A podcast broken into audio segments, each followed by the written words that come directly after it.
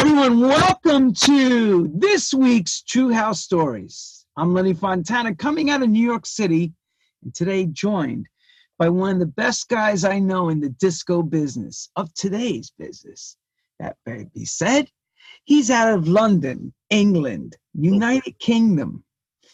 He goes by the name Andy Williams by birth, but in the show world, Yam Who and Questlife are his two monikers. He's also been able to make a record label that is now surpassing many others and that label's called Midnight Riot.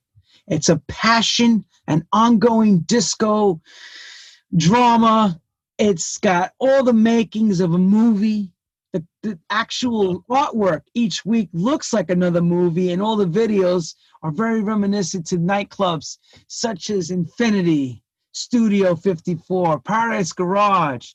He's been able to put all those recipes and come up with this idea of making Midnight Riot a household name. As far as I'm concerned, mission accomplished.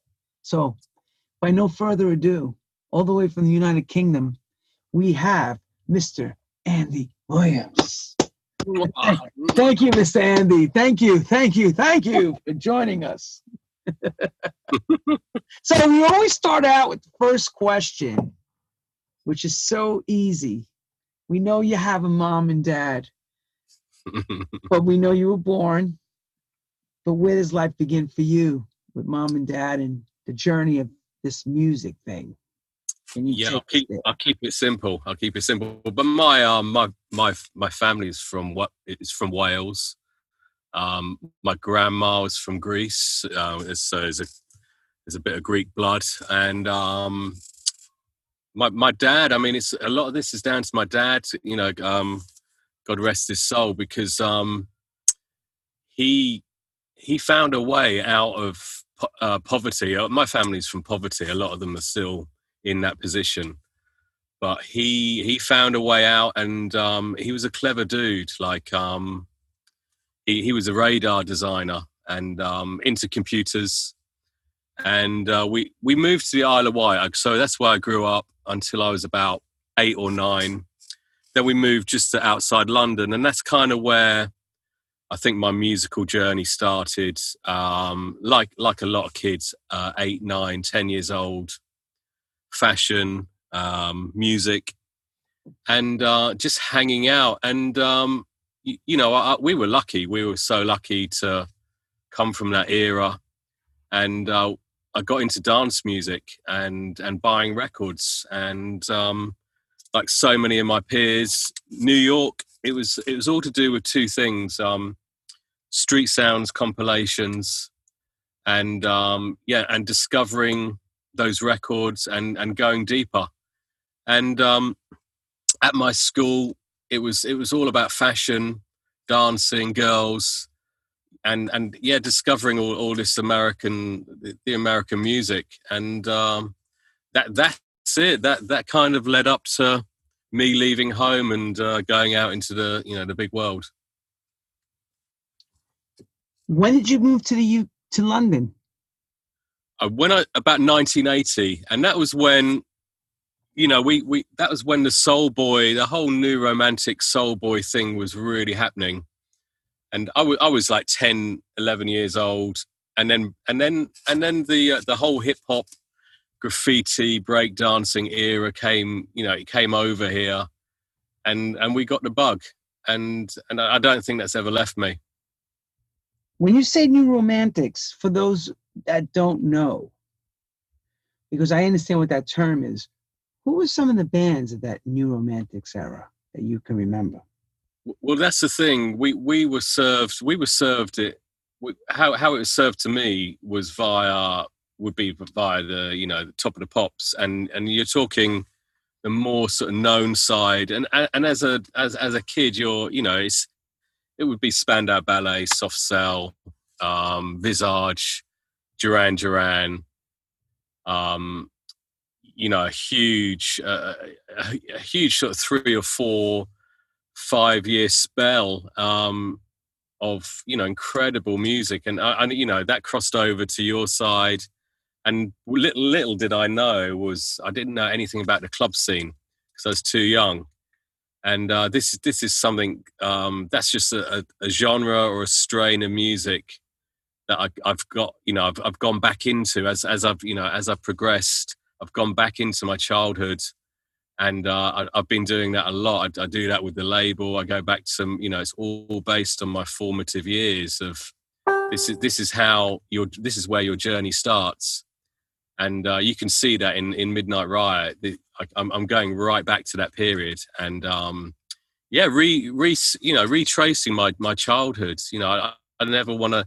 I don't want to leave that era. That was that was the golden era. Um, I'm I'm not a '70s child. I'm I'm probably like 1980, off the wall. You know, maybe like when when Michael uh, first released Off the Wall. That's probably my first disco album but it was the for, the real um, um, you know it, it, was street sounds which is run by morgan Khan.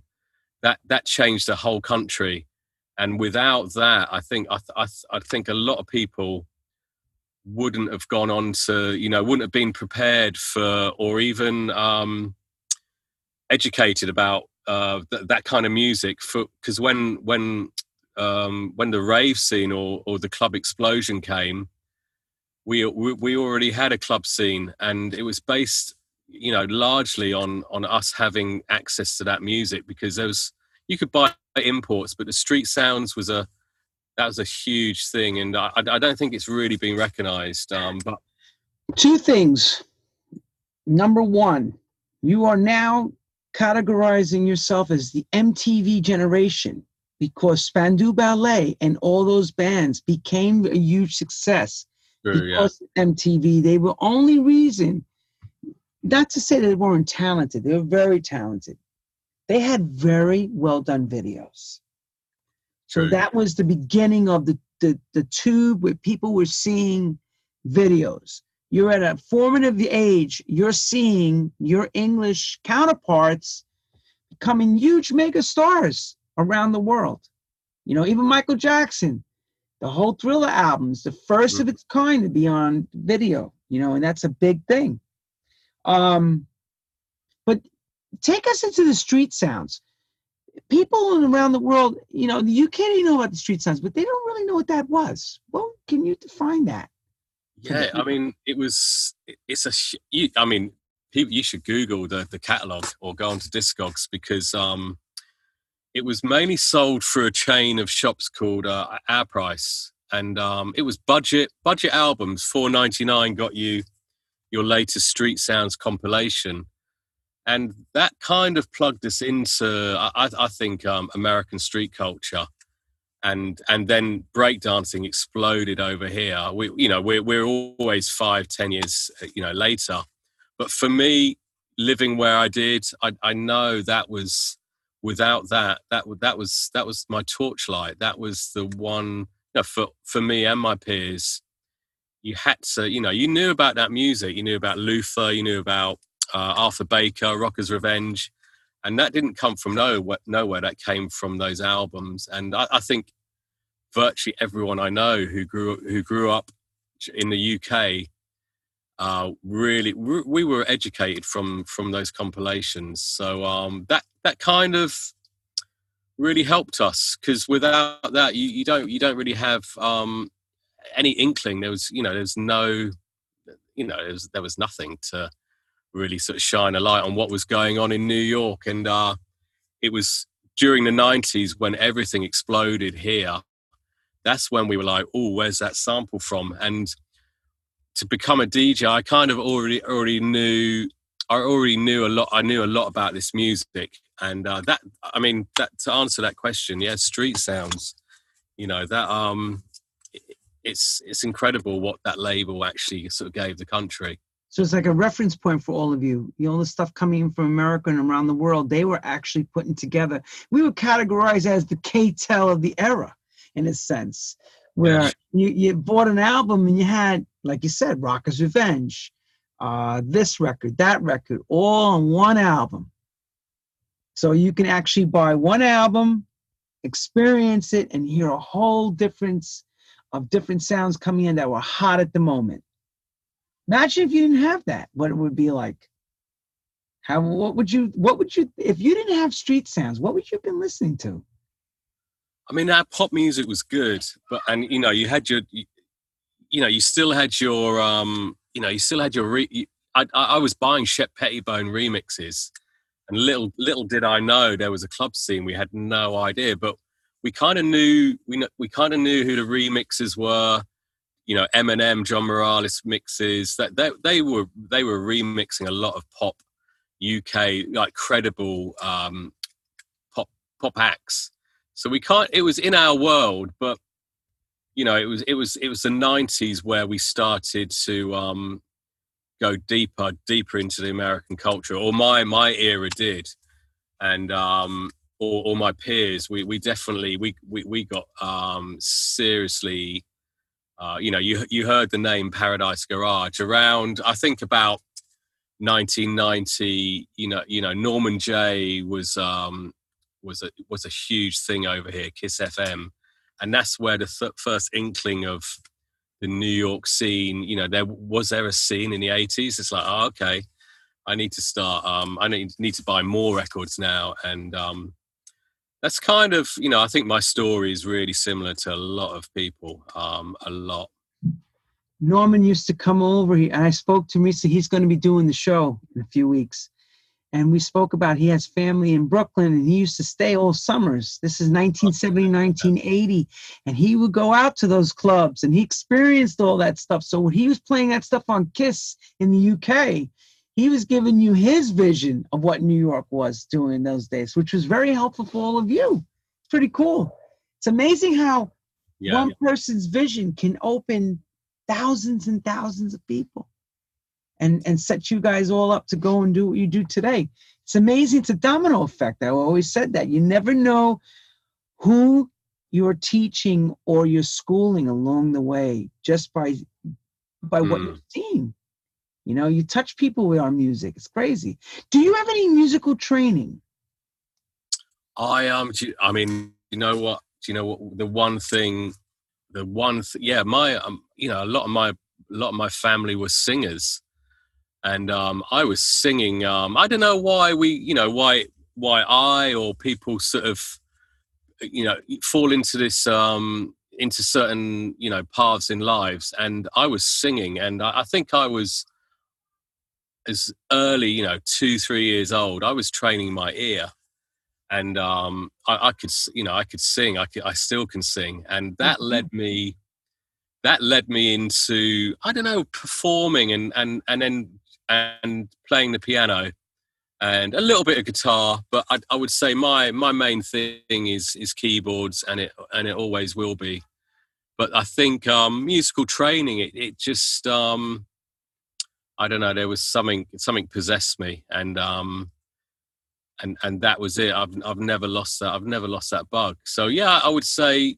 self trained but uh, people along the way I've, I've had you know I've, I've I've I've I've had tuition but it's something that I've just gravitated towards, and and that's key to it all because if you don't have a passion for this, or if you don't want to force yourself, I don't think anyone can. And and it was there at an early age, and that just led into a whole a whole life of wanting to be close to music, and that's just that's just what's guided me. And um, you know, it it it turns me on, it excites me. Um, it's everything everything you need really is there so um no not tr- not not not formal training as such but um I, I don't always believe in that yeah but you don't have to be formally trained to be good no you, no way there's a lot of people that have no training that are have fantastic ears that have made amazing songs you know and then I know people like I spoke to CeCe Rogers and we spoke about this, where he went to Berklee College of Music. He's classically trained, mm. vocally and piano wise. And he meets a DJ named Marshall Jefferson. And he's like, that's it. That simple part. And then he goes and does a warm up. Not even the final vocal, a warm up vocal and that's the one you hear on someday. Yeah, it's incredible.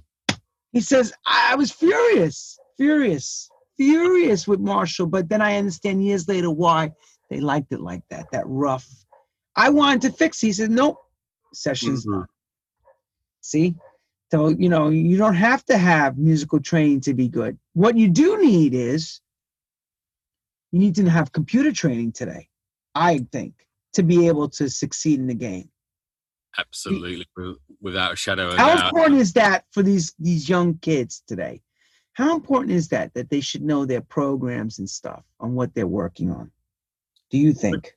Yeah, but I, you know, it's it's just it's it's part of being a technician and and learning your trade, and it's it's just been you know the technology has just elevated us into you know into stratosphere, which wasn't there before. Now it is. It's like um a hugely serious um business and without it yeah pre-computers it was a different business and now and now it's it's gone it's gone the other way. I i i, I would i'd be an advocate of um of technology plus this old school this old school way is really important. And um that's where i'm at. I'm I, i'm covering both of those.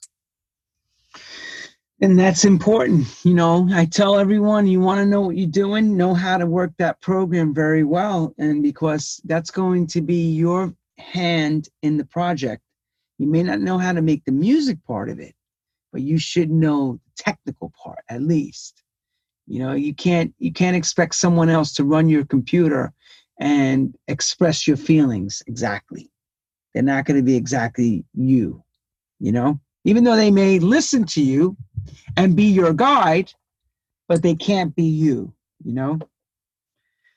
Why did you pick disco music as the forte of now? Because house music in the 90s was so prevalent. You know, we we as all DJs and producers, we were bringing this from New York, and Strictly Rhythm was running the the Roots and Nervous Records, and you know, a&M Records in those days when Simon was over there, he was signing stuff and Positiva and and and this these there was some humongous hits that came out from the house music scene.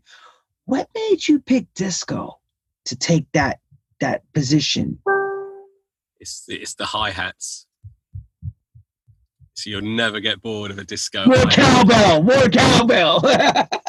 hi hats. I've I've had nights out where I've, I've just listened to um listen to hi hat live hi hats in in disco records, and I think that's the difference. It's the nuances, and um, not to not to um, you can't dismiss house music because it's a, a huge entity, but I kind of I like I like quirky shit, and um, I like the back room, and and I like I like a bit of tragedy, and I, I, like everything about the the history of disco, the the people, the you know how it how it um, makes you feel.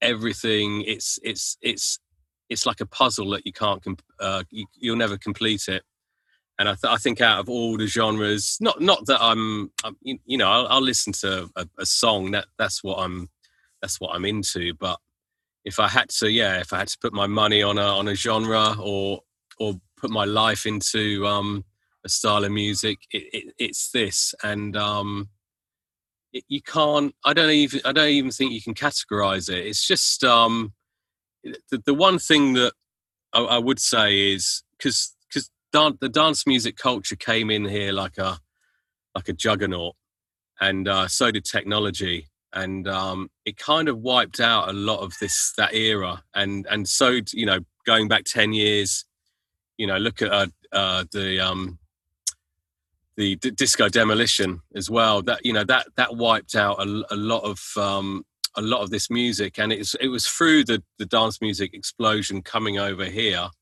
We again, like I, what I was saying, we were hearing these samples, and and we wanted to go deeper, and that's where that's where my love affair started with it, and um, it was just because it was a forgotten about. It was forgotten about, and um, again, I want to go back. I'm, I'm just going back, and and then I'm I'm I'm I'm, you know, I'm, I'm moving it forward, and that's that's what I'm doing now. So I don't know. It's it's it's it's it's just a beautiful it's a beautiful uh, genre, and um, you know, it's it's so free and open, and it and it covers all it covers everything. and uh, I, I, like I like the um, yeah I, I romanticize about how how it was in its heyday because I wasn't there. So if I was there, I probably wouldn't be doing this. It's because I wasn't that I'm I'm chasing something that I that I, can't really um, capture, and th- that's that's what it is. And that to me is awesome because you know you said the magic words. It's beautiful. The music is beautiful and can be campy at the same time. You know, is, the, is the campiness what brings you to the back room? I mean, is that what is that you know? Because I do hear some of the releases do go that direction. Not, I'm not making it in a derogatory way. It's got that campiness about it. They say, oh, okay, that's a track. You know, would have been like played back then. You know, it's cool. It's not. You know, it's not the ultra R&B disco type track like a Patti LaBelle, but this would have been more played in your white clubs or you know, like something like a YMCA, you know, that kind of feel? Is that something that you're thinking about when you guys are making records, or you just making them with the idea going right? Here it is. Let's just put the the drums down. Let's just start making records. How does that work for Yamhoo and Questlife as the production teams that you guys do? I, I, I think uh, for me it's a um, it's it's a London thing, and um, it you know you know we, we all we all come from somewhere and being here again it's it's my vision or what it's what you see in your you know in your in in your mind. And that's what you're that's what you know with the artwork that's what i'm creating. I'm i'm i'm i'm i'm pulling you in for 5 minutes. I'm pulling you in with that song and that artwork and whatever the video is. And that's what i want you to feel for you know 5 to 6 minutes. And it and it might have this, that, and the other. It might have the four ingredients. It might have the eight, and um, you know, you you you're you're trying to you, you're not trying to repeat yourself. So each release, or you're you're feeling that day, you wanna you wanna do something that you haven't touched upon, but it is definitely going back to that era. And I, you know, New York then that is that that's that's the utopia that we're we're chasing. It is because club scene is the club scene or the world isn't going to go back to that era and um, that, that's what that's again that's what i'm doing it's it's like fulfilling a fantasy that can't be uh, fulfilled. And um, you know we're, we're, we're, in in london it's it's a very um, it's it's it's a very mixed city. It's so open here you know you can do you, you can be whoever you want to be. And this is this is just what i've chosen to do. Did you guys ever think that Glitterbox, that started in the back rooms in Ibiza, would become the Saturday night music in the main room as disco? Did you ever, any of you ever thought that would happen? Yeah, I, I, I, I, mean, that was my feeling from I think the early '90s. It was like, wow, why, why isn't this being taken somewhere? And I've, I've, I've been chasing that forever. And then, you know, they, they conceived or they were the only people who could actually conceive this and and for it to become what it is and and thank the lord because things were getting really boring. Yeah tell me about it. Oh my god. And and and when it did hit you know i was uh i was one happy uh individual because it's it's ignited something that was missing and it's and it's pulled back a lot of people who are probably presumed dead. And and also the young people are, you know, this is what they want. This is the new fix.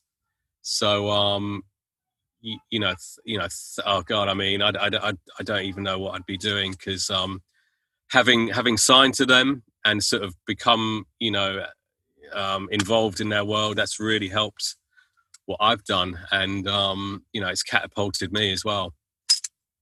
Yeah, they got a, they got a heavy imprint in the game. I got to give Simon Dunmore a lot of credit. he's done. He's he's a fat, like in a sense, not fat heavy wise, but he's a fat cat. Has made house and disco, you know, very prevalent, especially yeah, yeah. the last ten years, with the changes of of EDM. You know, he's weathered out the storm. He's been able to sign key records that have kept this generation tuned in. But let's speak about where the hell does Yamhoo come in? That's yeah, your other name. Whole... Tell us about Yamhoo and, and those pseudonyms.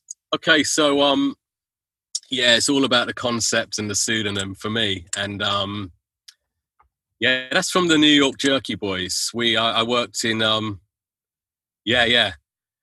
So um, I, got a really, I really, I got a really good break in in in the mid '90s in London. I, I got a job in in Reckless Records, and that and that led up to Yam Who. I was there I was there for about seven years. I was making, you know, I was making my making my name as a, um, yeah, disco DJ. When disco was just like no one was interested, and um, but through that shop, you know, I must credit, I must credit everyone who um, who who who just sort of influenced me in that in that shop. And and one I, we were all addicted to the jerky boys. And so um my, my surname williams um for some reason there was a dude there's a dude who worked there um, got to give a shout out to my man nigel vincent because um, uh, the jerky boys called up a chinese dentist called nam hu.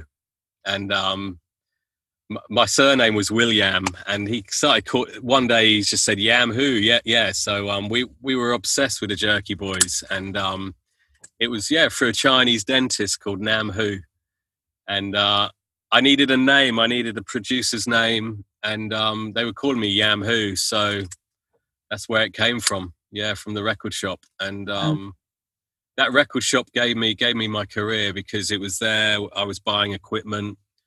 Uh, I was learning to produce, and um, it was through here. You know, uh, it was a sec- it's a secondhand record shop, and that's that was my university uh, of of everything. Um, you name it, I discovered music there, and I was there 12 years in all, all in all, and that's a that's a good education. And um, I, my career had already started when I was working there, and um, yeah, it was just one of those opportunities that I that I you know I, created.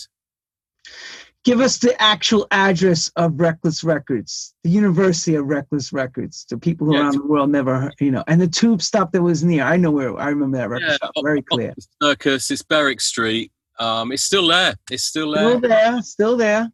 Still open. Still surviving. Um, yeah, go and go go dig in the racks because there's some serious tunes in there. That's a university of universities. That store for sure. And um, yeah, what year did What year did you start DJing?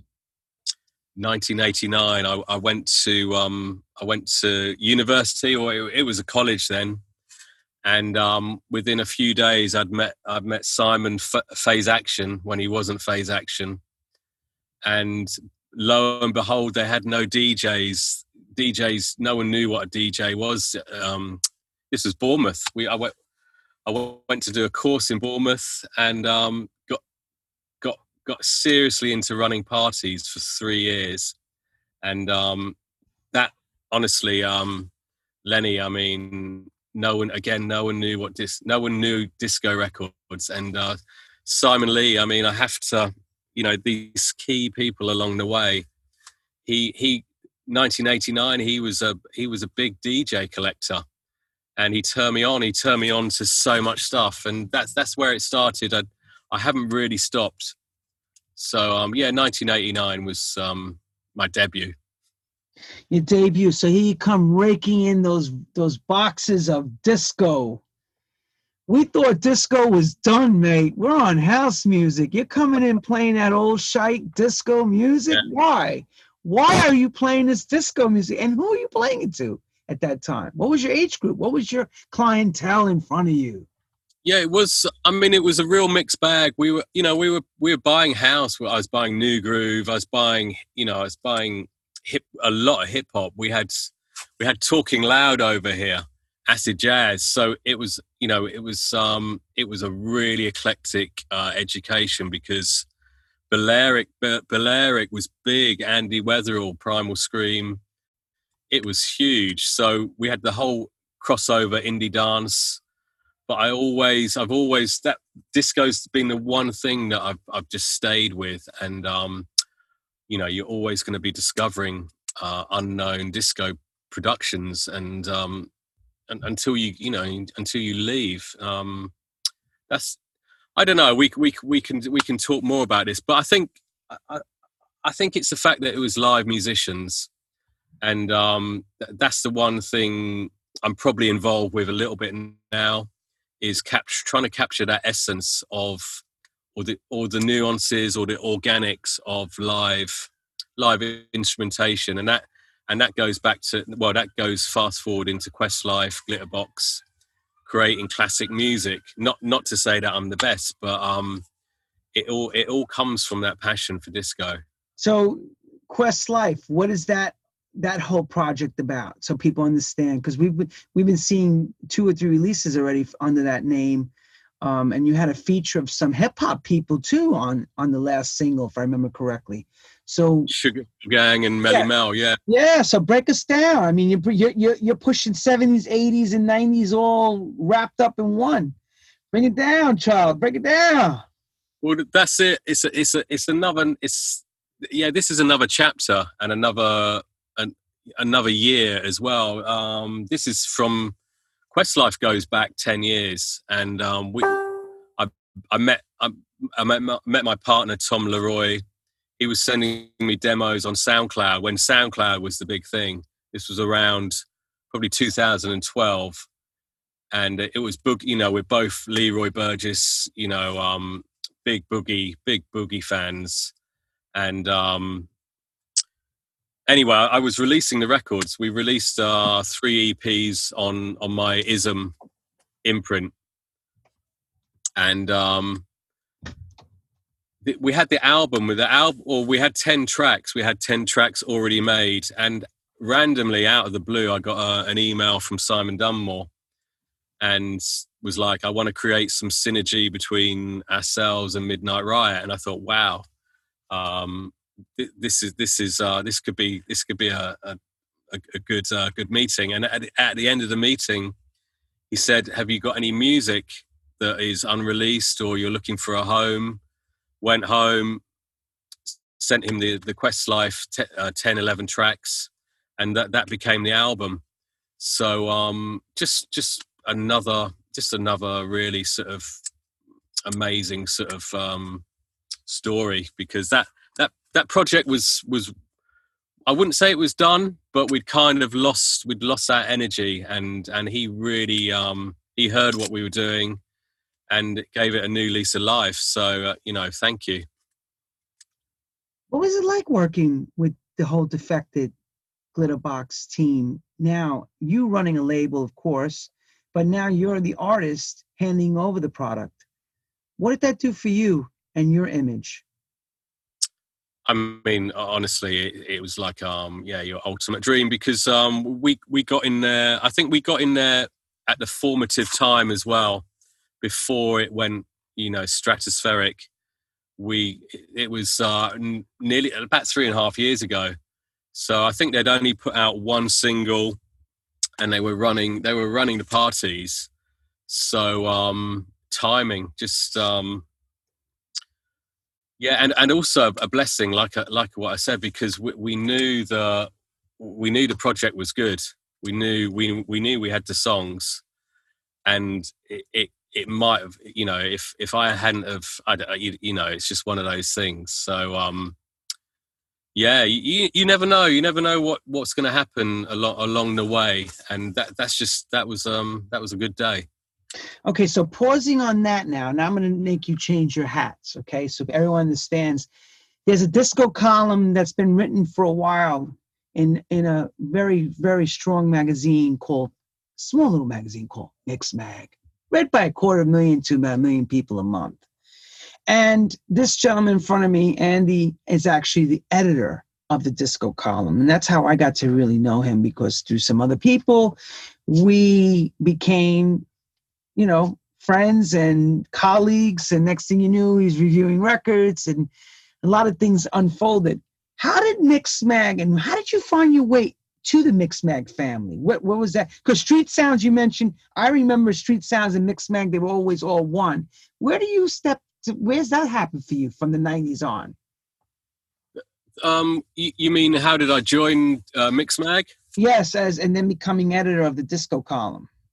I think it's just um, it's just a case of putting yourself out there, and th- they needed the, the previous editor uh, moved on. He moved on to a different title, uh, different role in the company, and um, it was because I, I, guess you know my, my, face was online, and that they knew that you know I was, I was, making you know certain certain moves and grooves. So um, yeah, again, it was that was a good day because um, you know my my whole thing is is bringing people together.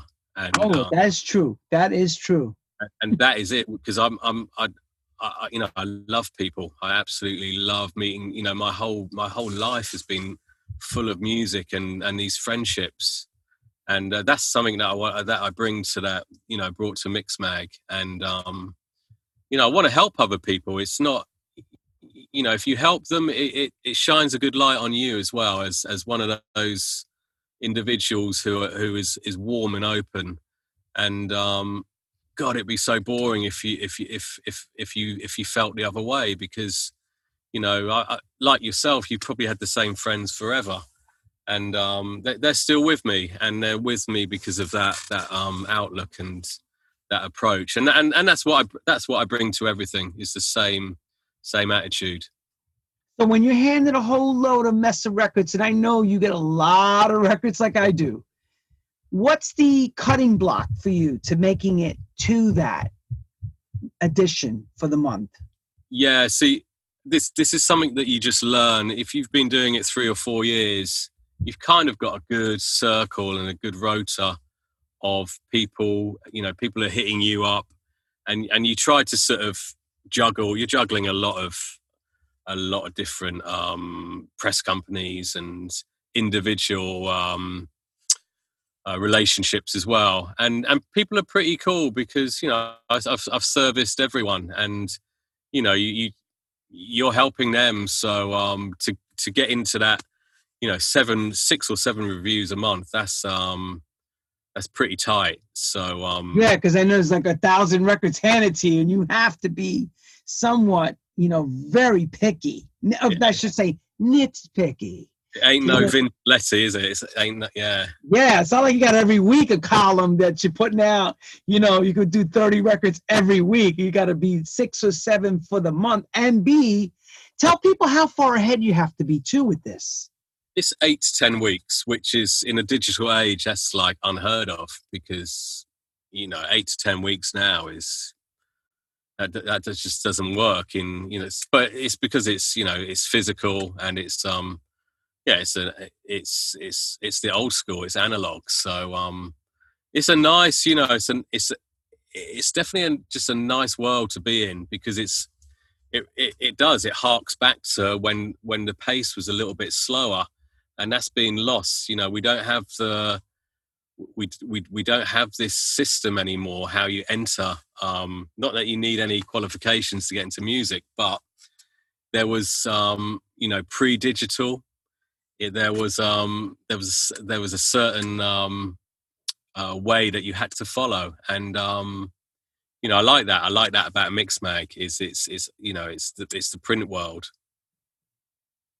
and I'm going to tell you something. My hat is off to you because I've, I've you, a lot of records you reviewed actually did turn out to be some of the bigger records of our scene. So you've been doing a really good job picking.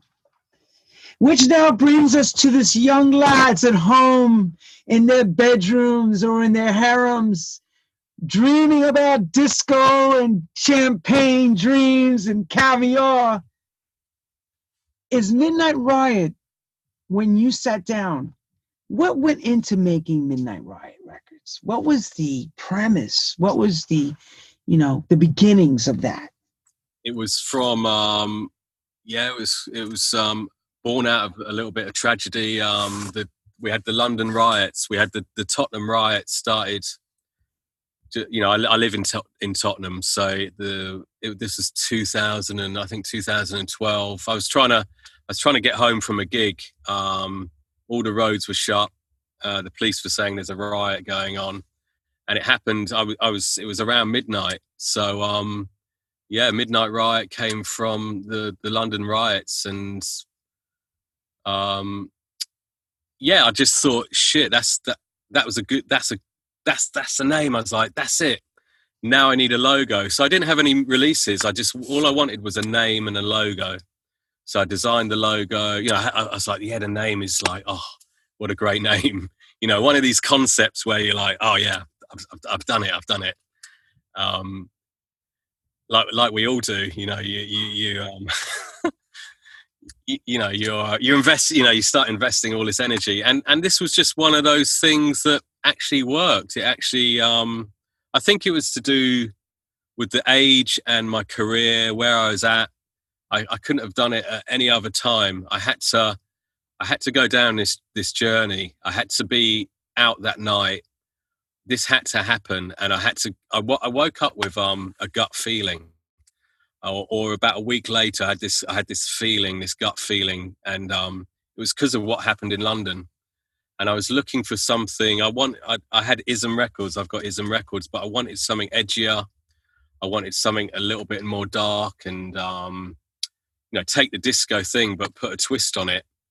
And and that was it. That was it. Just felt it. It was it fell out of the sky. The name came, the logo came, and then I then I made a compilation, or I was making. I wanted to I wanted to make listening compilations. I didn't really want to. I didn't really want to make a a record label per se. I just wanted um, I wanted to have a compilation. I wanted to make compilations, and then it, it, it kind of just snowballed, and um, you know, here we are. But what that's where it came from. What year? What year was the 2012? Uh, the God's year, the kind God's year of 2012 was when Midnight Riot came on the scene. Did you start with vinyl first, or were you already in the digital side? just digital albums and and I probably did that for about a year or two years you're just finding your way. You're um you're trying to you're trying to figure out how you can turn you not monetize it but how you can go from a few releases into you know 8 years later I, I had no idea. I had no i had no game plan. And uh, you know I've just put the, I've just put the the work I've you know put everything into this for eight years, and that's that's why it's worked because you know I'm, I'm a workaholic, and um, you, you know th- I don't want to go back to those shitty jobs. Thank you very much. See you later. um, it's it's that's what I use. I use the fear of having to go back to that life, and uh, you know I think a lot of people do that there's no way on God's earth am I am I am I, am I leaving you know what I've what I've created. So um, you know that's why we put everything into this. We we all do this. We all do this, and uh, this is my last. This is it. Midnight Riot is the is you know this is what I this is this is this is all I've, I've given everything to to be sitting here now talking to you. This is um this is everything up to, up to this day. I've I've given everything to um you know to to being able to survive in music and that's a good and that's a fair shake to you you could take a bow now for that one I can take you, yeah take your bow or your plie as we say but yes let's ask the question no. Did you starting 2012 expect it to be what it is now?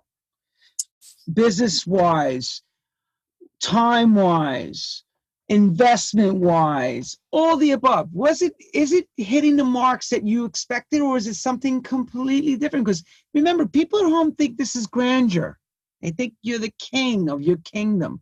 Is it truly like that or is it blood sweat and true tears to make this? yeah it is i mean I'd, I'd i'd i'd, I'd happily be a carpenter i'd i'd love to work with wood and um you know, I, I, was heavily into art. I was really into art. I was into all these facets that um, that I used. You know, I I, I kind of had the tools, and um, you know, you don't you don't start you don't start with a name or a logo and expect anything. You're just you're just laying down your your you know laying down your cards on the table and and and trying to come up with a concept and um but i mean i would say this you know, like like everyone, I, I couldn't have come up with that name or even um, conceived it unless I'd done X X X leading up to that moment. And this is um, this is something that might get lost in in the future because we came from that era. I had a job in a record shop for 12 years. I I was um, an analog DJ, and and you know I went through the system of signing to labels pre-internet, and so I already had like a 20, 20 years of trying all these um, any angle, any angle to get in there, and then so 2012 I, I was really into um, where the digital era was going, and uh, I was into marketing. Any anything I could learn on YouTube, you you know, it's all free. It's all there for you, and um, that couldn't have happened at any other time. So to answer that question, that that just happened then, and then then I could see something. I could see I was onto something, and I, th- I think it was only when I sort of um, met Simon, Simon Dunmore, and Luke Solomon, and they kind of reiterated, or they were in awe of what I was doing, and that was that was kind of like, um, yeah, that was that was quite a moment because you, you're just, I'm I'm in my own bubble. I'm, you know, I'm. I, I, you know, like like us all, you, you don't you don't really think anyone's watching or really in awe of what you do, and uh, and so that that kind of really gave me the confidence, or that that made me um, raise my level because all of a sudden you're about to play for Man City, or you're, you're gonna you, you got signed to the Premiership, and that that really that's really helped me because you're you're looking at what they do and how they run their business, and you apply it in your own little way to what you do. So that kind of really galvanized everything about the business and and it and it shines a light and it may it makes you like a go-to person. And that's what uh, midnight riot's become. It's like um it's like glitterbox little brother or if you can't if you can't get you know get into that team you can come to me because um you know i'm i'm here. I'm i'm i'm on, online I'm, I'm available. So that's that's that's kind of that's you know that's kind of where we're at. When you are a&ring that's the next hat. You know, editor puts down, producer puts down his hat. Now you're the A&R, along with Phil. I know Phil gets involved too. Phil Rose, wherever you are, hey hey.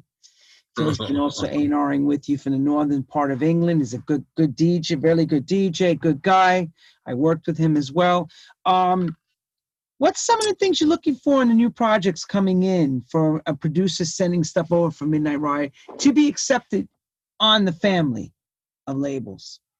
I mean, for me, for me, it's a then there needs to be a vocal, uh, like a really well written vocal, or that's that's kind of what we want. Do we get that often? Maybe not, but you know, you can work from from the dream. You can get the dream track, and they're they're coming in, and that kind of that kind of raises the bar, and it and it and it. And I, I think it, your filters, your A and R filters, will change from where you were four years ago or whenever you started because now you're like okay um, we've released something like this but yeah it's songwriting. It's it's it's definitely going again going back to the disco disco era. I'd i'd, I'd love songs with messages. I think we need I, I think we need music with a message again. And i'm i'm hoping that the situation uh, will come out of this and people will want to start shouting about what's right and what's wrong.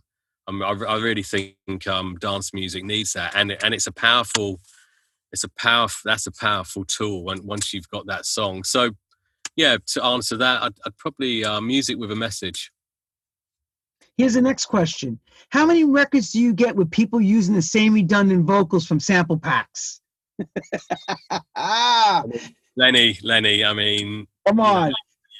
every, every day, every day. Like, you, does it drive you up a wall or what? Like I hear the same friggin' vocal on another track from another producer. I don't know, but yeah, you have to wade through it. Um, I mean, I've I've got a circle of people who are, are producers, artists, and we we we're, we're sticking.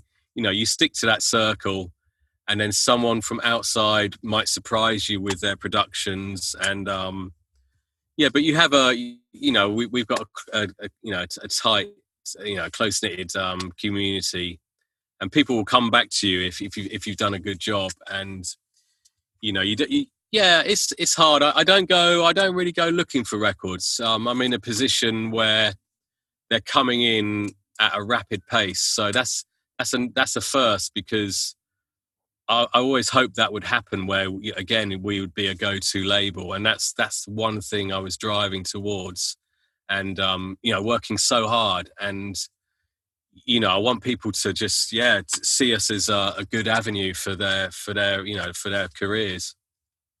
So there is a formula in your mind that needs to be fulfilled. I'm presuming for the Midnight Riot criteria, right? It is, but you know, a lot of the you know, I'm I'm, I'm also producing, I'm remixing, I'm I'm helping people with the production, the mastering. So the whole sound is, you know, I'm I'm the wizard behind the, the curtain, pulling the pulling the ropes. So I'm, you know, I'm, I'm molding a lot of this. I'm, I'm, I'm doing the artwork. So that's kind of why I, I, think that's that's where the strength is. It's um, I've done all these steps throughout the years, and I've I've stayed I've stayed close to it. And now what you're seeing is the you know the fruits of that the you know the hard the hard work and um yeah, the A and Ring is just a part of it. But I'm I'm you know I'm I'm I'm, I'm making you know I'm creating all a lot of this, but not to say that I'm not helped by a lot of people.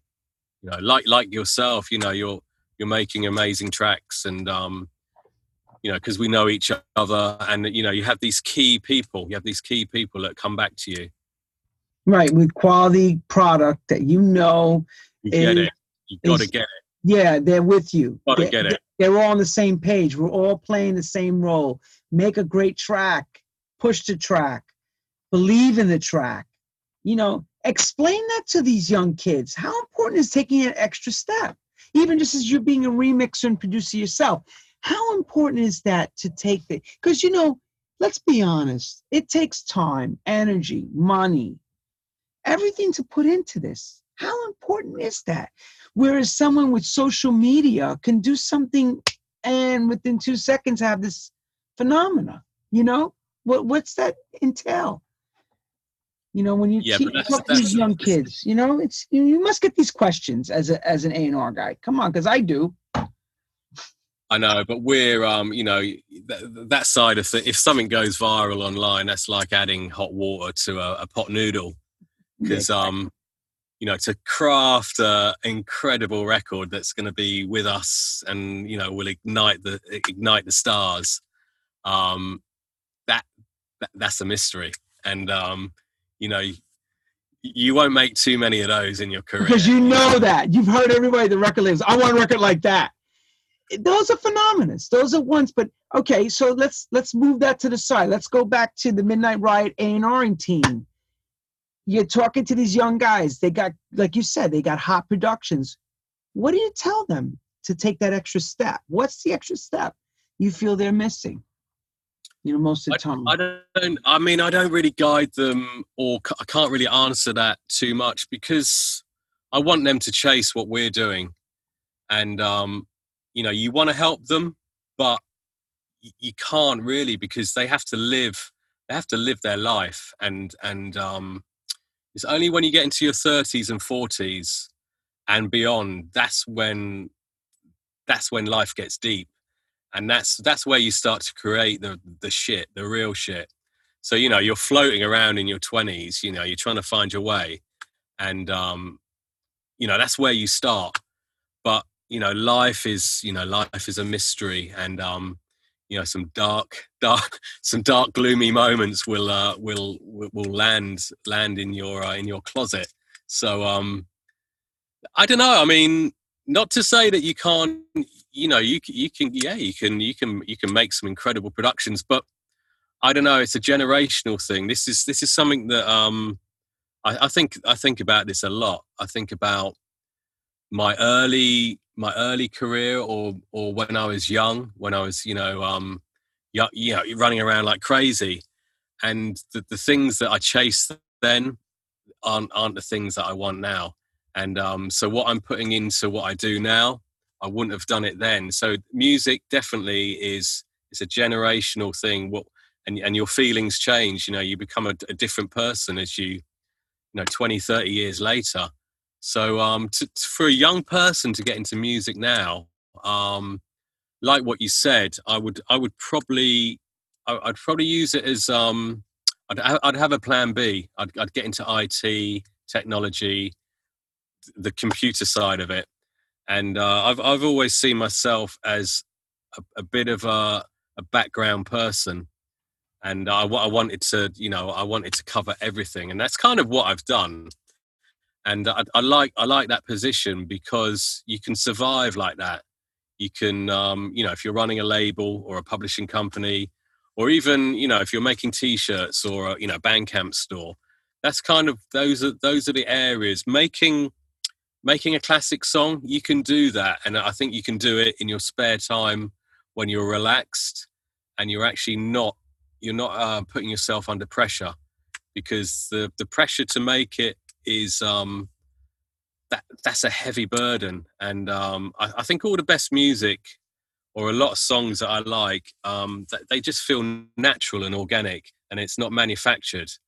And um, you, you, know, I think that's that's a bit of advice I'd give to someone is, um, you, you know, just find your way a little bit. You don't you don't have to come out in your twenties and and and and catapult yourself into what you see as um, you, know um, imminent stardom. I, I, think it just take take your time, take your time, learn everything, and uh, you're going to have to anyway because um, you know the, the business and the industry is is changed beyond you know within the last six months. Um you know uh, sh- shit's got real.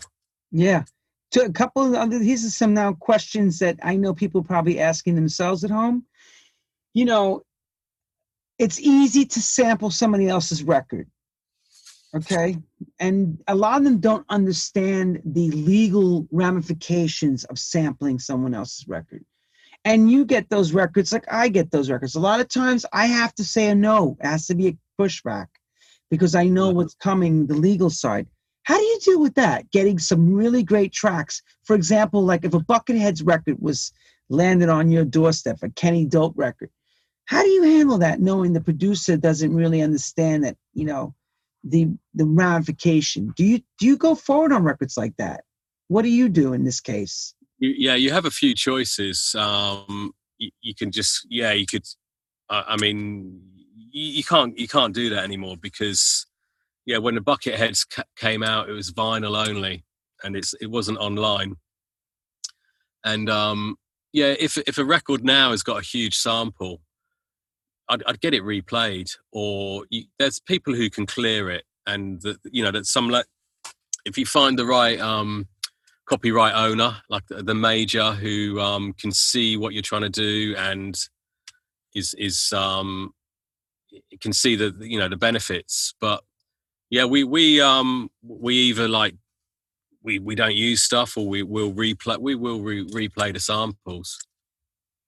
It's bucket just, that's a whole that's a whole different. Yeah, when you got when you got, when you got a sample like that. No, I'm just saying because sometimes there is great records that are done. And you go, oh my God, I want to put this out do you take the chance do you wait to see if it if it gets flagged i mean what do you do because this is what people ask me all the time what do you do some of my biggest records personally i've had to clear because there was no way around it you know they were going pop you had no choice i had no problem clearing it it is what it is they are a big part of the composition you know do you do you chance it and say F it let's just throw it out there and hope for the best because when you look at Traxsource, you hear a ton of those records. In fact, you hear them to the point where it sounds one to one to the original with some drums. How do you feel about that? Listening to as a DJ. What's your thoughts on that? I mean, yeah, as as a DJ, you you, you might play those tracks, but you you um you, you can't run a record label just by putting out um samples with kick drums. That's that's not really um you, you could you could get away with that for X amount of time, but no, you have to really you, you've got to go deeper, and it's boring as well. It's like um, I don't want a Kool and a Gang record with a kick drum under it. Um, what what is um, but hey, I mean that's again you're talking about younger producers. That's probably where they're starting, and they yeah they they don't know they don't know anything about copyright, but as soon as as soon as it makes money or if it's going to blow up then um, yeah, you're, you're, you're going to have to make some pretty fast phone calls. You're right. Exactly. Coronavirus, COVID 19. The year 2020 has changed all of us, has made us homebound. Are you holding humble. back and humble and humility and all that, vigilant, crazy, uh, depressed, happy, sad, all the above? Okay. Do you feel releasing the way you've been releasing pre-COVID, can you still use the same formulas now?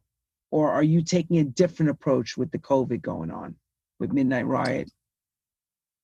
I um yeah, that's that's interesting. Um no, I didn't stop working. It was um you have a decision. It's like, well, do I do I pause or do I use this opportunity to to to tap into a huge online market?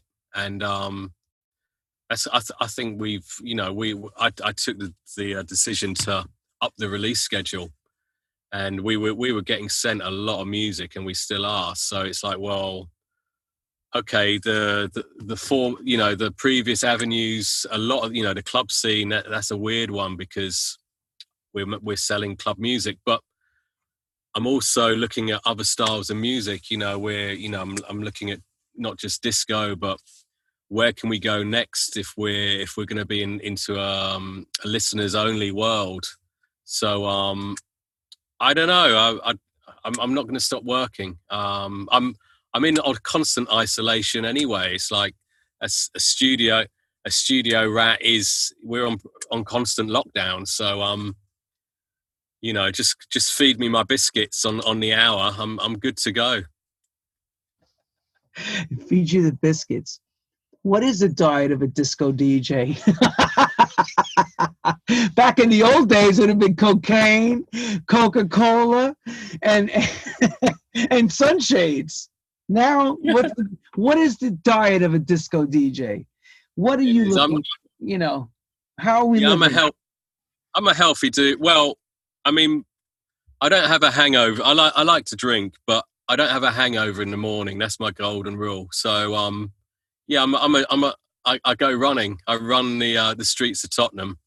You'll see me out there. You know, um, you know, four seasons a year. So I got into running, and um, you know, I, I hit 50 this year. So you know, I want to keep milestone. doing this. I'm gonna, a milestone, bro. A milestone. Yeah, you know, I'm I'm here to stay, man. Um, you know, and, and running, swimming, that's my that's my thing. But you know, and, and, a good diet. You know, a bit a bit of everything. Um, the the partying days they're, they're slowing down, but you know I've still got still got juice in the tank.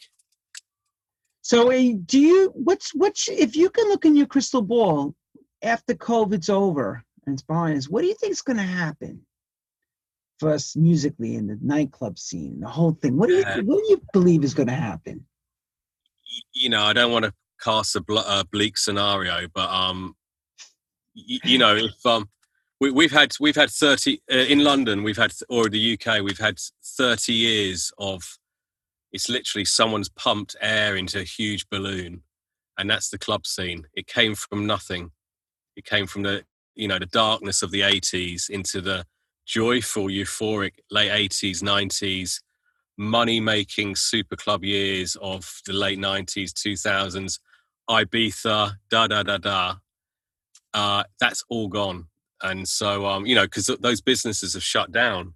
But it will reappear and i think you know i don't want to say this but i think i, I think something had to happen. And um, you know I'm, I'm, I'm more concerned about the climate than um, than covid. I think that i think uh, global warming is going to do us anyway. So you know we'll we'll get through this and i i, I really hope um, you know we're talking. We're all talking again. We're talking about our new future. We're designing a new future, and um, clubbing clubbing can come back, and you know we can hug and kiss everyone again. And that's at the moment, that's all you want to do is just sort of be close to people, and the economics and the business will will work itself out anyway. Yeah, and that's the thing, you know. I mean, especially here, like in New York. I mean, there's no there's no discussion in the five boroughs of anything opening pre 2021.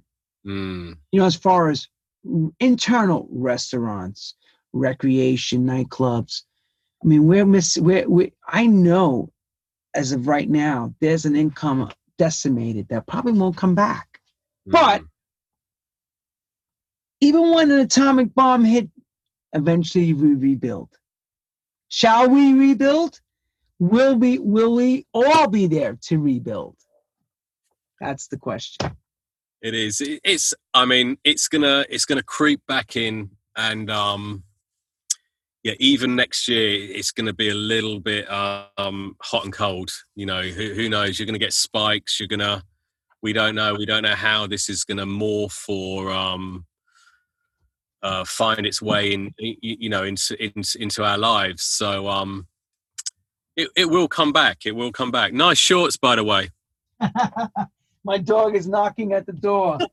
she wants to be in part. Of, she wants to be part of the the uh, the interview. She's scratching. Uh... But you know, I, I'm look. I'm optimistic. I really believe people need to be entertained. I really think sure. when this is over, people are going to want to come out every day of the week, all night long. They're going to want. I, I felt like everything that we know was taken from us. Yeah, sure. Our normal way of life. It's sad it's sad, but we'll we'll put it together brick by brick. I do believe, you know, um, but I think there's going to be different players when we come back. Like I think the game is going to shift. We're seeing so. so much through the digital outlets of new new artists and new you know just new players that are just showcasing. It's amazing. I know you're I know you're seeing it too.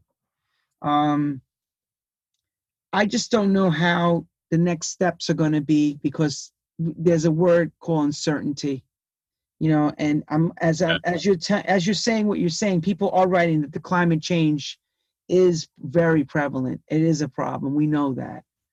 Um and covid is basically has made everybody distracted because lately i've been losing people to other things besides COVID. Like uh, I went to someone's funeral for a brain aneurysm. This person died for this. You know, uh, old age. You know, you just forget that you could get sick from something else. Like everything is COVID, COVID nineteen, Corona, blah blah blah. You forget that all these great things that we were all involved in pre to it. My the dreams I had pre to COVID are so different now to when I was back before in February. Yeah. Does it feel like six months to you that we're all been closed down? Or does it feel longer? I don't. I can't even tell you. Um, yeah, it's um, it's like the twilight twilight years. Uh, it's it is. Um, I, I, I don't know. I mean, but like like what I was saying. Um, you know, choosing to do this, ch- uh, choosing to be in music. It's a strange. It's a strange world anyway. Um, so a lot of ups and downs. This has just magnified a lot of those feelings and insecurities as well. And um, you know, we'll we'll still be doing this. We'll still be um, we are addicted to this, and um, it's our passion. So, in some shape or form, we we will we'll still be around. You know, we're not going anywhere. Andy, here's one for you, brother. You're turning you're turning the half century mark. You look back at the guy at 25 years old when he's at Reckless Records. What do you tell him? What do you tell him what he should be doing? What he should be preparing for? I asked Michael Gray the same question. He gave us a really good answer.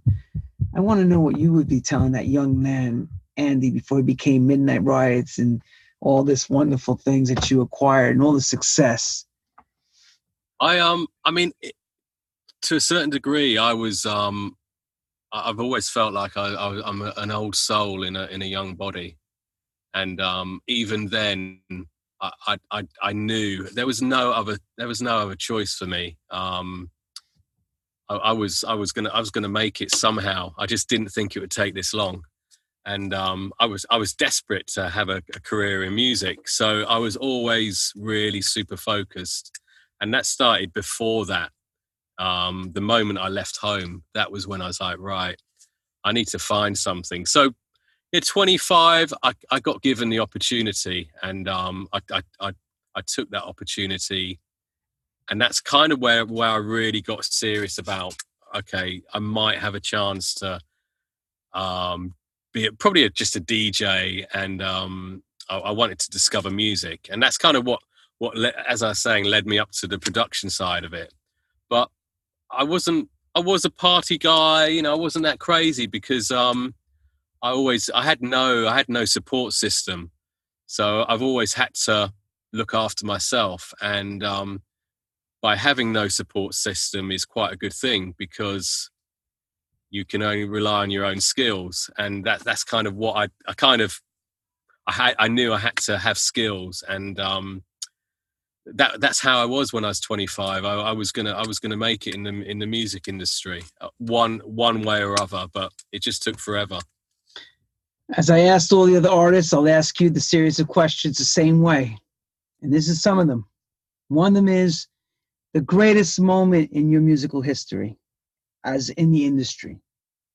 And the second part to the question is the most darkest moment, hardest moment. I mean, I can't, I can't top CeCe Rogers. I'm afraid. I was gonna say CeCe is unbelievable. He gets a, he gets the platinum award, right? That, it was incredible when I heard that. But go ahead. I mean, gig gig wise, um, it, it has to be Glitterbox in Ibiza. Um, you know, after all those years, I've had I've had some incredible, you know, every every gig I love. I love every, you know, I love going out and playing music. But I think because it took me so long, I was four, I was 47 when I signed to um, Glitterbox, and um, so I've you know I've had some amazing gigs as Yam Who, but yeah, I think I think Glitterbox uh, Ibiza that's that's that's a nice that's a nice one to put on your CV. Is it safe uh, to say? Is it safe to say you should never stop dreaming if it takes you forty-seven long, hard years to get there? I mean, I mean, I've I've still got some dreams, and um, as as a DJ career, that's you know, um, oh, I mean, you know what what they've achieved with that with that brand and and the club nights, and um, again, it's the thing is thing is as I was saying, it's it's uh, what you come to realize it's a generational thing. Because when you're 20 30 you have your dream gigs. And you think oh okay i've made it now. And then lo and behold 10 years later you've got no gigs. And um, you're chasing the next gig so um, you know you, you, you do have you you know you have to you have to set your um your dreams really high because you that's that means you're always going to be chasing them so, um, you know, I, I, still have things that I want to achieve, but yeah, dark moments. Um, I mean, you know, what time is it? Is it is it past bedtime? I mean, I can, you know, I, I, I was a DJ in, in Edinburgh for four years. Um, this is this is after I, I left college, and this would have been ninety two to ninety six, and that was when I don't know if people in America know about a film called Trainspotting by uh, Welsh. And uh, that that they were dark years, and uh, that was I was I was a club club promoter DJ in Scotland, and that's that's what that's where you learn a lot about um, culture, society, and uh, it's magnified through uh, through nightlife. And um, yeah, they they were hard times, but again, I wouldn't swap it for the world because it just makes makes um makes you uh, who you are really. And that's what I always say what doesn't kill you makes you stronger. Stronger, yeah. The DJing has taken you now at Midnight Riot and Yam Who and Questlife around the world. Where is this where is this taking you? Besides Ibiza, where has this taken you? Like, you know, for some of us it's been all over the world. Were there any of those dreams to travel the world as a DJ and all that? Or was it just something just happened for you? Yeah, I mean, the even the early early years with Yam Who, it absolutely the DJing exploded, and um, I was probably going traveling every weekend.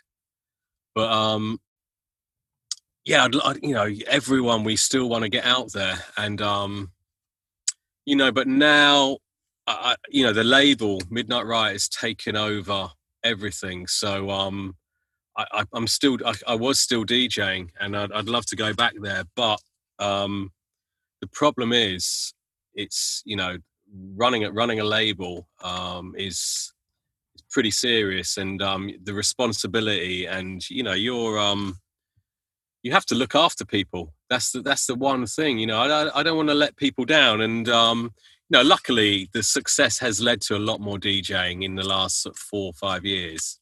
So um that was a good way to do it because um coming up with the label that allowed me to re-enter or you know be discovered again and uh, you know meeting people like yourself you know that wouldn't have happened if i hadn't set up the label. So you know it's been a really it's been a great learning curve um, doing the business side of it because um, i don't think i was focused on that in my in my younger days. And people don't understand that when they say running a label they don't understand the administration part of it. Like you know this you know it's all fun to go in the studio and make records but how hard is it truly i mean how many hours a day are you working on this label yeah, it's um, it, it doesn't stop. So um, and it hasn't stopped, and that's the only way you can do it. Um, thankfully, uh, technology. Uh, I, I can do it from a lot of places, or you know, you can do it from an airport lounge, or, or what you know, when you were traveling. So the technology is allowed, you know, allowed me and others to you do it on the move. But yeah, you never stop. It's it's it's uh, it's an addictive drug. Um, you know, especially when you find success as well, because you don't like what I was saying, you don't want to let it go either. So um, that's a, that's another thing. It's it's it's just a, it can be a, a bit of a cruel mistress because the success, um, you know, that's that's the difficult thing. It's a difficult thing to to you, you don't want to lose it, but you are going to lose it because you can't stay top of your game forever. So uh, I'm uh, yeah, I'm constantly looking for ways to, you know, just sustain, sustain what sustain the dream. Really, um, that's that's another thing that you know I don't think people realize is the not the pressure, but it's it's when you actually um, achieve certain things. You know, you you need to deliver the next day and the next week and um, year after year. That's that's no easy uh, task. Uh, trust me.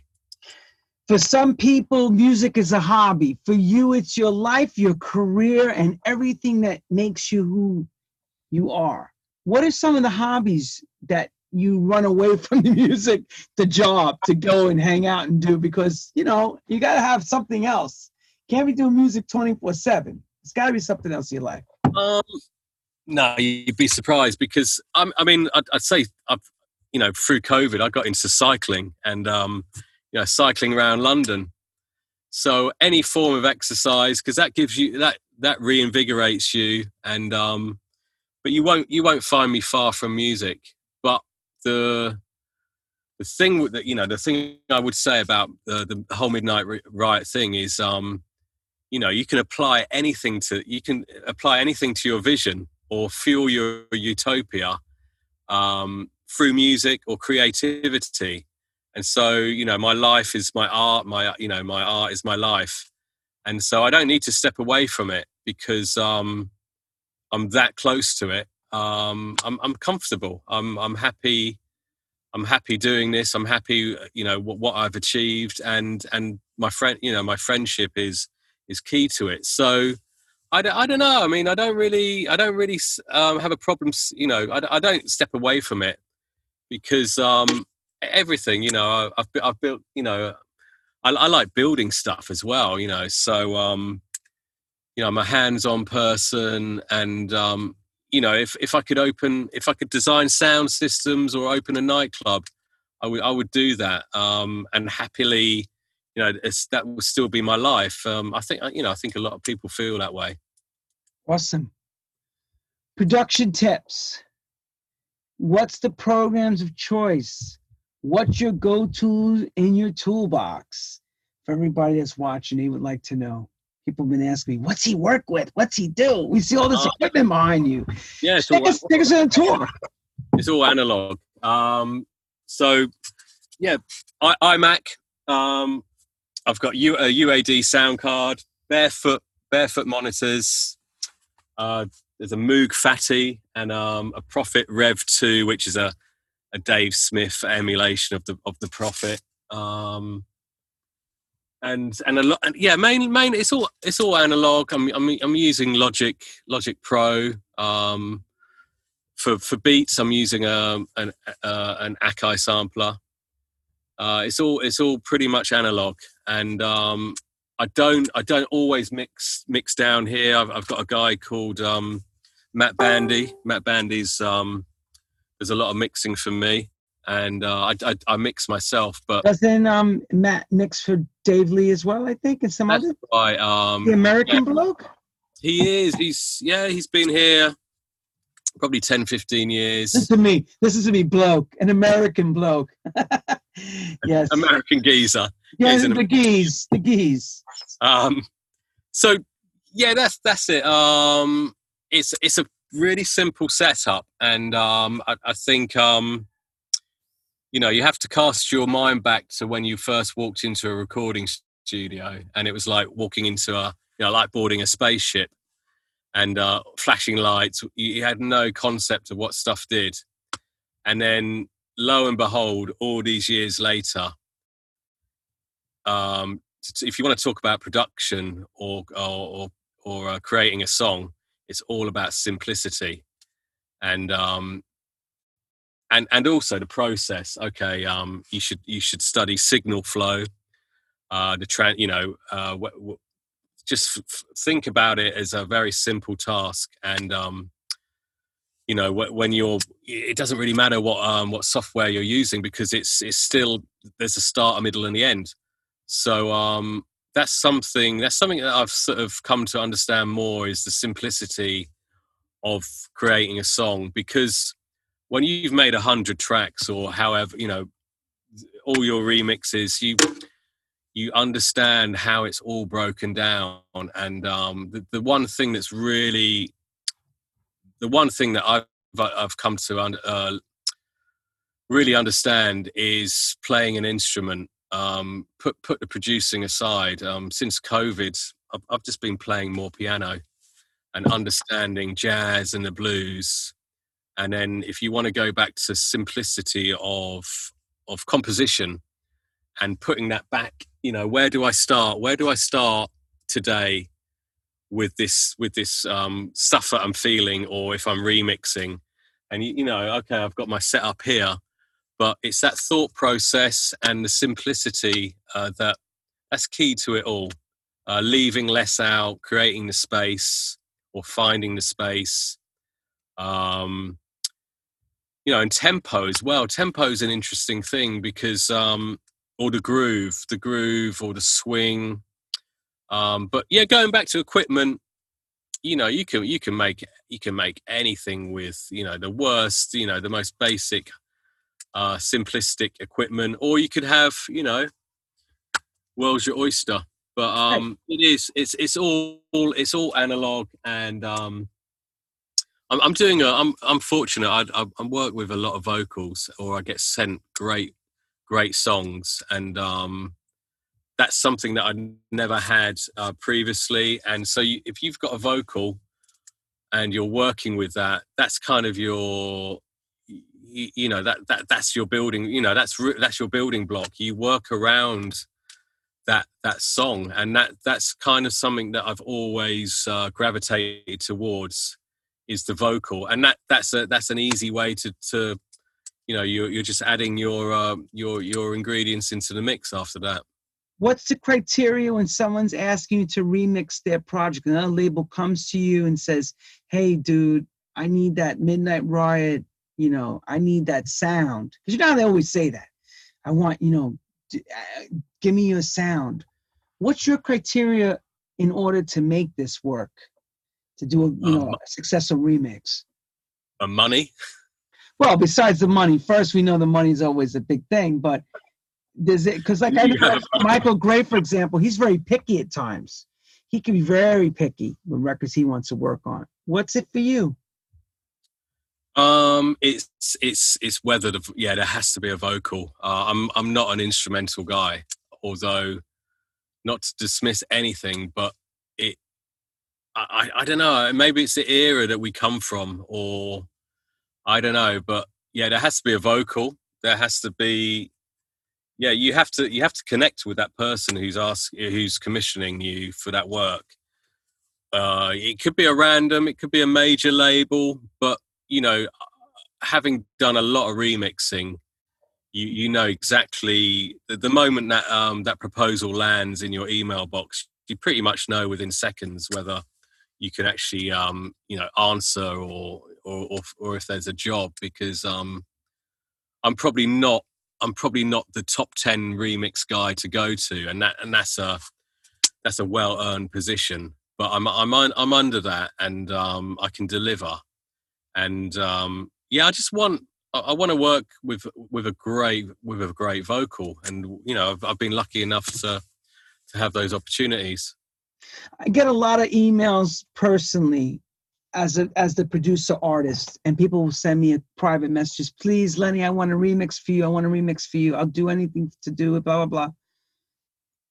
How important is the person stature wise opposed to the talent? Is that more important that the person has the talent as the remixer or the name sake in today's digital business? Hmm.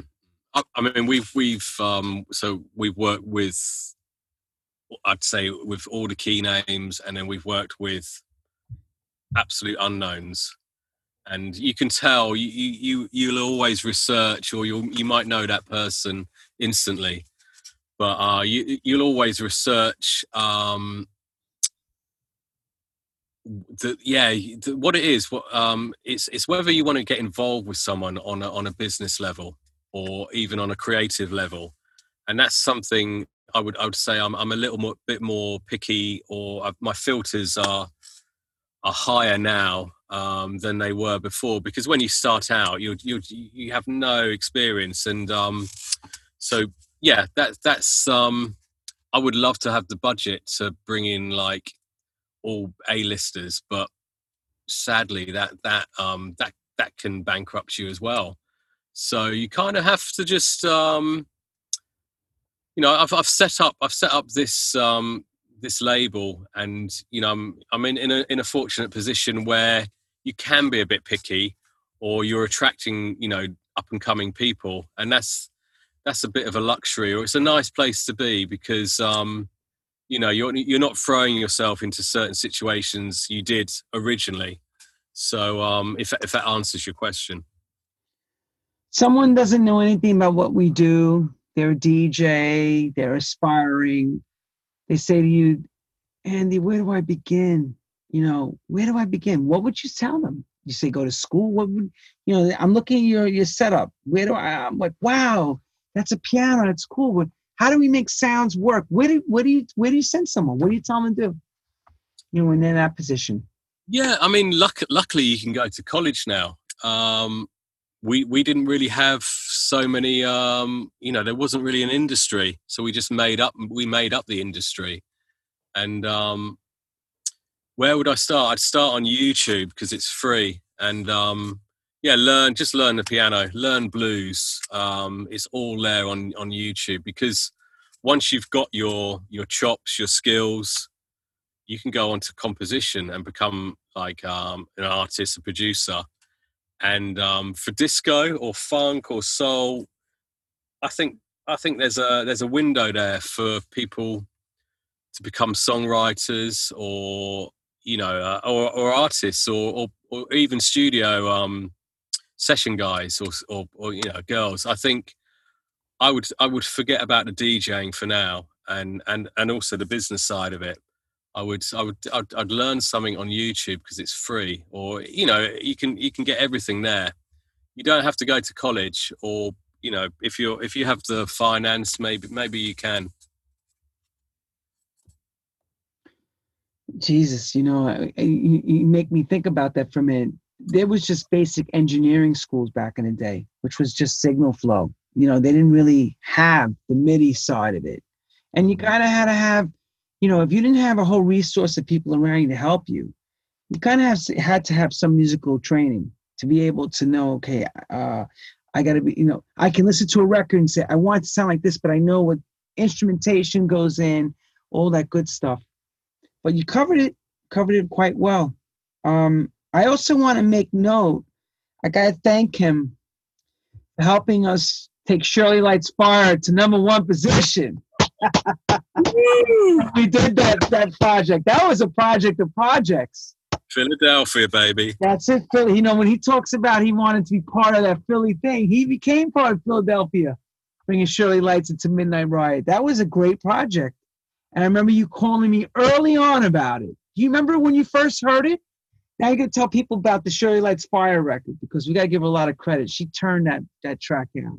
Oh my God. Um, I mean, for me, Philadelphia needs to be rediscovered, and uh, and like a lot of cities, but um, that's somewhere, you know, that's you know, bringing bringing back these um, these artists, and um, yeah, that you're you're turning them on to a new whole new generation. It's um, that's that's something that I really love doing, and um, you know, it was a pleasure to be involved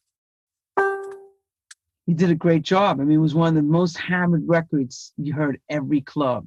And that's what we're talking about. What's sad is right now, we're back to this again. You got fantastic records that you need a club and a, and, and a festival level audience to experience to keep a record moving. What the hell are we going to do from now till it opens up? Because I had another record with him that we were going to do um, uh, Angela White. We had this other record. We just all put it on hold because now we're taking our best stuff and waiting and praying for the day that this is over. And I know he's feeling the same way I'm feeling. That it's going to come to an end, but it may just disappear, or we may have a vaccination. We don't know. But most importantly, guys, work hard. He said the magic words songs that was what was missing for a while, if you remember. There was a period in dance music, there was no big vocals no more. There was some years that you were just hearing a lot of tracks. Electro scene came big and the music changed and the songs, the big diva vocals went back underground. You know, now they're in vogue. Now people want them. This new age of younger club audience, or should I say, internet goers are hungry for to hear really good songs. And that's something you really hit right on the head. And everybody that i bring on this show says the same thing. Either we are dinosaurs or we just make sense when we say it's all about the song. Because you can have the most amazing backing track ever without that vocal, when we talk about a song, not instrumental piece, but when you're talking about a song, without that vocalist and without that key song, there would have been no Shirley Lites Fire, no CeCe Rogers Someday, no Ten City, That's mm-hmm. the way mm-hmm. love is devotion, no Quest Life, no, none of those records. None of those records. Are you into all of us retouching the classics of Philly, like Dave Lee is doing constantly, and Dr. Packer, and all the names, Dimitri from Paris. How do you feel about that? You know, the remix being taking those historic recordings and retouching them. Do you believe it should be done, or what's what's your take on that? That and more, that and more, because um, I, I, I always I always think it's um you know we're in our little bubble here um, and i always think it's a forgotten era. And um, also you have to remember that all the multi tracks weren't accessible for a long long time. So you know um, stems or, or, or multis are a, are a, big trend now. And and rightly so because um, if, if you're um just going beyond going beyond um, whether it's a trend or not or whether it's being um, overdone or whatever for me discovering the magic or the dna of what goes into those tracks it's not just disco or or whatever but if you if you get hold of the multis and you go through this is this is this is where you discover how a song fits the the yeah the magic the glue the session players and so it's just an art form and um, you know house music came in deep house techno obliterated this conversation so people like dave lee john morales they know they know about this. You know, uh, you know we're we're in awe of of that whole when when there was there was a budget for session players. So um, not only that, I mean, what I'm doing, I'm I'm I'm trying to um, I'm trying to modernize that whole era. I'm trying to re-engage and reinvigorate a younger audience to to acknowledge uh, that whole era because club culture it might sample bits bits here and there but i think you need to i think we need to go back and look at that era more not just the disco but the whole artistry. So that's that's something that you know uh, that you know it's, it's it's much bigger. The answer is much bigger than that and i think i think this era can be um it, it you know um it can be moved forwards. Uh, i don't know how you can do that without the budget but um you know that's something that's like deep in my heart is is is the artistry and the concept or the process of of putting all of that together. So you know i'm not really uh, fixated with who's who's doing a new mix of it i just think it needs to be reintroduced remarketed online because it was it's never been sold on the internet. It was uh, it's it's all analog. It's pre you know old millennia. So for now, this is this is what I'm doing. Um, I'm going back. I'm taking that and I'm modernizing it. I'm putting a new twist. I'm adding new colors. I'm marketing it in a in a new way, and um, that's that's what makes it unique or exciting. And um, you know, who knows? Who knows where it's going to lead? But I love it. I mean, I love Dave Lee. You know, oh man, you know the leg- legendary numero uno. So let me just break in. John Morales wrote, but you do it from a production side, and re-recording the tracks you do. Uh-huh. That's what he said. He he's he's paying, and he says you're a top man. To hats off to you, Andy. I love you, John. Yeah, I love you. Yeah and we have to that's why i bring up dave lee these are all my our friends and people we work with we respect in our community you know um, of course david morales Louie Vega all the djs that you know help make this work but you know again um, as the head honcho of midnight riot i mean you've kind of laid it all out you want people to get budget players in you want those live instrumentation that's exactly. on your bucket list. I mean, you can hear it. I can hear you telling you that. And you want to know something? Dude, we did that in the 90s. We're doing it again. What's sad is, is that, you know, the dark side of it, as you said it, the, the budgets are not there. So how do you go about getting everybody to do all the live instrumentation? this is the this is the age old question of the, of the new of this new era, this new century because Spotify and all this is nice. It's great that your record gets, you know, shared on Spotify lists and all that stuff. But you know, without hard sales, it's difficult. It's a difficult game now. Definitely is a difficult game. And um, before we wrap up, is there anything that you know you want to tell these young aspiring producers sending stuff to you? Is there anything that we missed? Because I think you covered everything. I got I had you speak about every piece of it as far as you know as far as an A&R man, as far as a record label, the concept, the vision, the dream, the fantasy. I get it. It's amazing, dude. And hats off to you on that. Is there anything that I left out? I mean, should I say not me, but as you did? You think there's anything we need to cover? I, I, I think um yeah, if you're young and uh, aspiring, it's it's it's it's just definitely expanding your skill set because you know don't follow the dj or the artist dream um, straight off. Just think about the business or think about just learning. I mean i mean i i i, I just thought sod that. I'm, I'm going to make a brand and i think you need to go a, a lot bigger with how you want to do it and um you know if you can step into music at some point do it but there's other avenues um because it's it's so competitive but it's it's not to say that you can't write the the most beautiful uh, song tonight or tomorrow.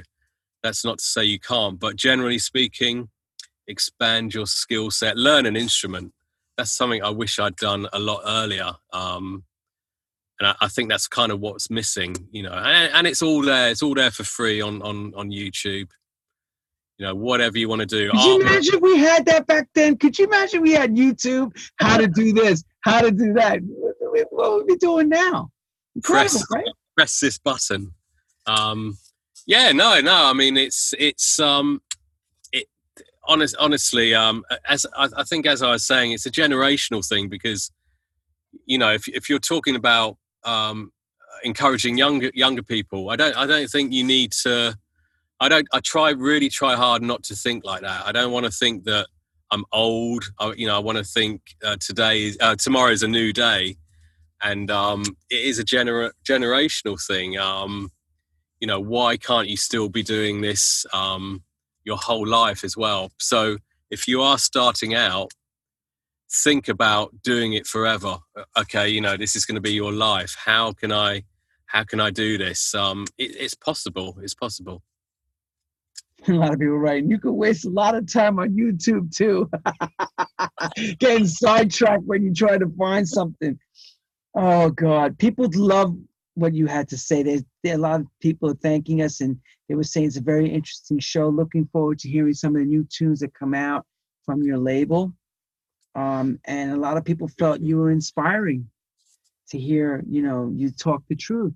And truth truth to power my friend. Truth to power. I can't thank you enough. I mean thank midnight you. riot's got a lot of story left to tell. It's on, it's on, it's on page 50 of 4000 more pages to go before this ends right? Only just beginning. It's only just begun. It's incredible and the story, and I always tell this everyone, unless unless you're on someone's lapel and watching everything, you don't really know the kind of hard work that goes into this. Everyone has their story, and each story is different and important to the whole machine. Mm, definitely. Because you know what? By you coming on board and bringing Midnight Riot, you brought heat to other people. You step up other people's game. Because now they're like, oh my God, that's a go-to. That's a hot label. I want to be part of this. I want to be part of that brand. And it's such an important thing that you mentioned, branding. People don't understand that that word, branding. You know, Coca-Cola is a brand. British Airways is a brand. You know, Midnight Riot is a brand. And when you think of the brand, you think of disco now. Is that we're going to stay there? Are we staying there? Are we, or are we going to rock a ship to another level? that's all time will tell. It is branding is you know we're in a branding universe, so um just yeah apply that to if you want to if you want to be an artist or a label, yeah pl- apply marketing and branding. That's that's something that you know I, I learned at college, so um I, I, I use that uh, I, I use that every day. Uh, get into typography. I became obsessed with typography and um, how how words and letters fit together. And um, that's another thing you know if i'm, I'm talking about the s- simplicity of creation you know what you leave in and what you leave out. And you know i've, I've, I've applied that to you know you can apply that to everything. Um, yeah get into typography people. And color palettes. It sounds like to me it's like almost like graphic designing. Exactly yeah you heard that from the man the head honcho listen you want your disco record to be seen? Make sure he gets a copy of it. If he likes it, he will write about it. You heard him. He says, but he has to like it, he has to believe in it. And make sure you get it with some lead time. Give him time to get it scheduled in. Very important. If you want to be on his label, step up your productions, listen to what he's putting out, and try to do better. That's what we all did when we were coming up. We used to hear the record labels, what we were putting out, and they would we would then say, I can do that. Well, if you can do that, then do it better. Don't just be like the rest, a number, a statistic. Stand tall, stand strong. Midnight Riot is a label that's not going anywhere. It has cemented itself in disco history. I am so proud to say that in today's game, I have a piece of the game with them as well and they've done me well. And I have to applaud Mr. Andy Williams. Thank you so much, brother man. Andy Williams, known as Yam Who, known as Quest Life. He is part of the Glitterbox family. He is proud to be part of the Glitterbox family. He's experienced working with some of the best artists in the game. And he's not stopping there. He's got more tricks up his sleeve. He told me more stuff I'm not going to share with you because none of your damn business. but that's for us because we were joking, of course. And we all love the music. And I've said this, Frankie Knuckles has said this. If you're in it for the money, leave now. Because even when the money was amazing, if you, it's all you went into it for, you will you will fail. You will fail. You must love what you do because then it is no longer work. And on that note, I want to again thank you, Andy, again for sharing your time with us on True House Stories, Midnight Records, Head Honcho, UK, London. I didn't know he was Welsh. That blew me away. See, we always learn some other stuff. And I forgot that he worked at Reckless Records. That was so cool. Bravo to you, Mr. Williams. Thank you again. And let's all stay safe. Keep putting your masks on. Don't make this political. Be vigilant, careful. Let's come back. I want to party with you all. Can't wait to play again. He can't wait either. We're all hoping for the best. We're hoping we can get through this with Godspeed. Andy, take us to the end. What's your next releases coming up at Midnight Riot? What's the hot, hot pieces coming up? It's a it's a yacht, you know, uh, yacht yacht rock. Oh, yacht rock! All right. Steely Dan, Kenny Loggins, Sade, Toto, um, Hall and Oates. Yeah, so Midnight Riot um, remakes of all the classics. And it's Bad Boy. It's a Bad Boy album. Well, we'll be getting that soon. We'll be getting that soon. It's um yeah October October. All right. All new versions, yeah. All right. Yeah, well, there trust it me. is. Trust me. I trust you. I know, and my ears trust you.